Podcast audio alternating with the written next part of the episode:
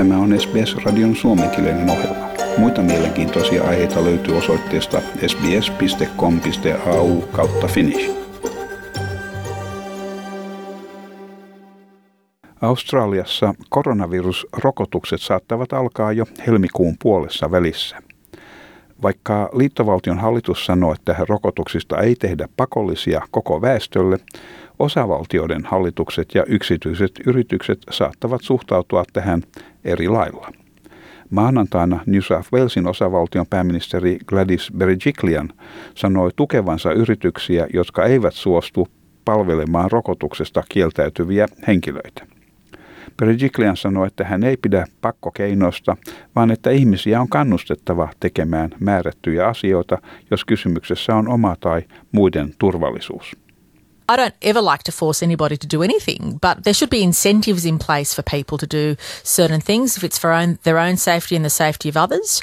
And they're conversations that'll be had. But uh, but again, we'd like there to be an incentive system where people are encouraged to have it because it means they can do all these things which they may otherwise not have been able to do. Herää siis kysymys siitä, miten hallitukset ja liikeyritykset voivat lain puitteissa kannustaa ihmisiä rokottautumaan pääministeri Scott Morrisonin vakuuttaessa australialaisille, että rokotukset tulevat olemaan vapaaehtoisia, hallituksella on juridinen oikeus tehdä niistä pakollisia. Tämä tilanne muuten ei ole uusi. Hallitus määräsi rokotukset pakollisiksi 1800-luvulla, jolloin rokotuksia käytettiin isorokkoa vastaan. Isorokosta tuli myöhemmin vuonna 1979 ensimmäinen tartuntatauti, mikä hävitettiin koko maailmasta. Sydneyn yliopiston oikeustieteen ja etiikan professori Cameron Stewart sanoi, että rokotuspakon tarve lähes katosi ihmisten ymmärtäessä rokotteen tehokkuuden. Hän arvioi, että syynä oli yleisen luottamus yhdistettynä rokotteen selvään tehokkuuteen.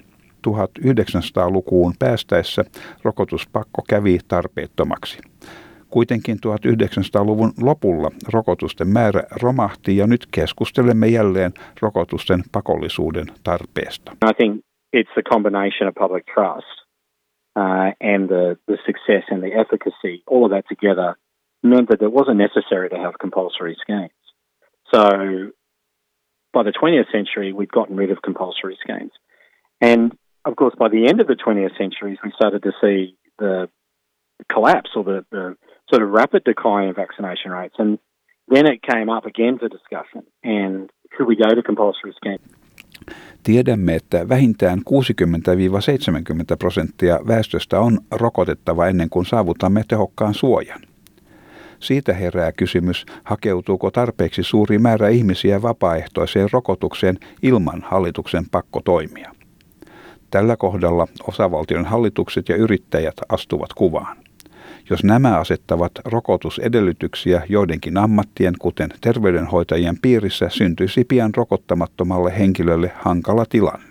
Joidenkin ammattien kohdalla on jo nyt olemassa rokotuspakko. Esimerkiksi joidenkin terveydenhuoltoalan työntekijöiden on hankittava influenssarokotus vuosittain. Samoin teurastamoiden työntekijöiden on hankittava rokotus alalle ominaista bakteerin aiheuttamaa vaikeaa kuumetautia vastaan. Sitten viime vuoden lopulla Qantas-lentoyhtiön toimitusjohtaja Alan Joyce sanoi, että tulevaisuudessa jokaisen yhtiön kansainvälisellä reiteillä kulkevan matkustajan on esitettävä todiste COVID-19-rokotuksesta.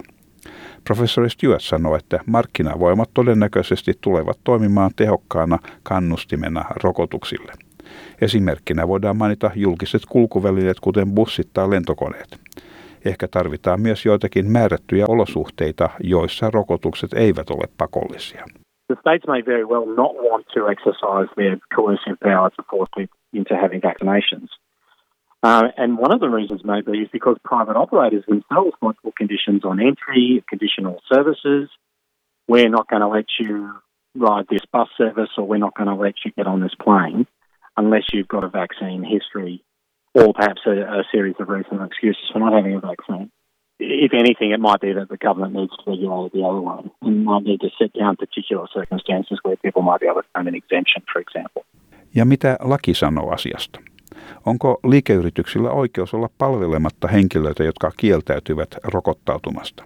Monash-yliopiston apulaisprofessori Luke Beck, joka on perustuslain erikoisasiantuntija, sanoo, että yleensä yrityksillä on oikeus asettaa määrättyjä sisäänpääsyehtoja edellyttäen, että niihin ei, niihin ei liity syrjintää.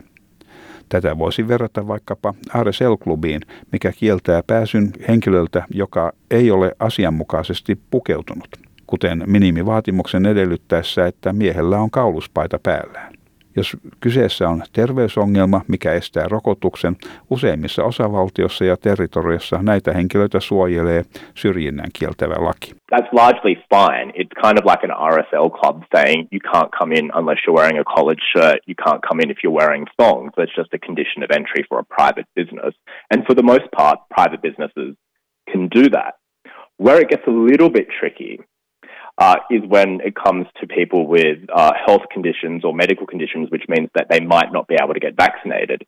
And most states and territories have anti discrimination laws that prevent private businesses uh, discriminating against people on the grounds of certain health conditions. Kuitenkin esimerkiksi terveyssyistä naamareiden käytöstä vapautettuja ihmisiä voidaan käyttää mallina laadittaessa rokotusta koskevia sääntöjä, koska on olemassa henkilöitä, joita ei voida turvallisesti rokottaa. Apulaisprofessori Beck sanoo, että yhtenä haasteena on myös antaa ihmisille tarpeeksi aikaa rokotuksen hankintaan vaikka naamarin puuttuessa sellainen voidaan hankkia hetkessä vaikkapa läheisestä kaupasta, mutta rokotus on paljon hankalampi asia. Saattaa olla, että jollakin alueella rokotuksia ei ole vielä tarjolla useaan kuukauteen. With mask, you can just duck out to the shops and buy one. It's not necessarily going to be the case. You can just duck out and get your vaccine, your vaccination shot whenever you want. So there'll be this rollout period, and it'll take an, quite some months for for everybody in the population uh, to have access to the vaccination. So these sorts of you can't come in unless you're vaccinated rules sound plausible uh, in theory, but given the practical reality that lots of people aren't going to be able to get their vaccine until a few months' time, uh, most businesses won't really be able to impose this sort of condition of entry uh, for quite some time. Terveydenhuollon etulinjalla työskentelevien ja haavoittuvaisten yhteisöjen jäsenten rokotukset alkavat ensi kuussa laajemman yleisön joutuessa odottamaan myöhäisempää ajankohtaa tänä vuonna.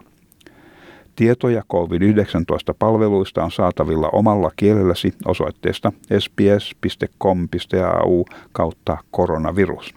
Ja tämän jutun toimitti SBS-uutisten Claudia Farhart. Haluatko kuunnella muita samankaltaisia aiheita? Kuuntele Apple, Google tai Spotify podcasteja tai muuta suosimaasi podcast-lähdettä.